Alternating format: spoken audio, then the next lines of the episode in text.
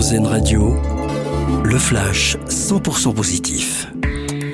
Bonjour à tous. L'écart de salaire entre les hommes et les femmes continue de se réduire dans le privé.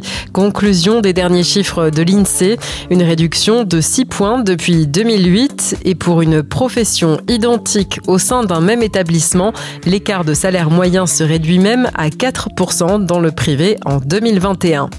Ce miracle en Turquie, 11 jours après le séisme, une adolescente de 17 ans et une jeune femme de 20 ans ont été sauvées alors qu'elles étaient prisonnières des décombres. L'ONU vient de lancer un appel à l'aide internationale afin de récolter 940 millions d'euros pour les victimes turques. De nombreux États et associations sont mobilisés.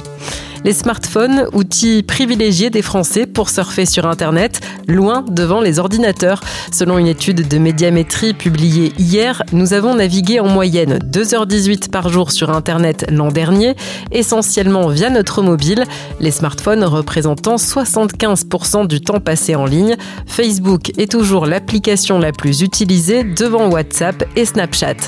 Et puis des images inédites du Titanic dévoilées par l'Institut océanographique Woods Hole. Ces images datent de 1986 et n'avaient jamais été diffusées avant. Cette vidéo inédite du paquebot est rendue publique au moment où le film Titanic fête ses 25 ans. Le film fait son grand retour dans les salles de cinéma en ce moment dans une version remasterisée en 4K et en 3D. Très bonne matinée à l'écoute d'Airzen Radio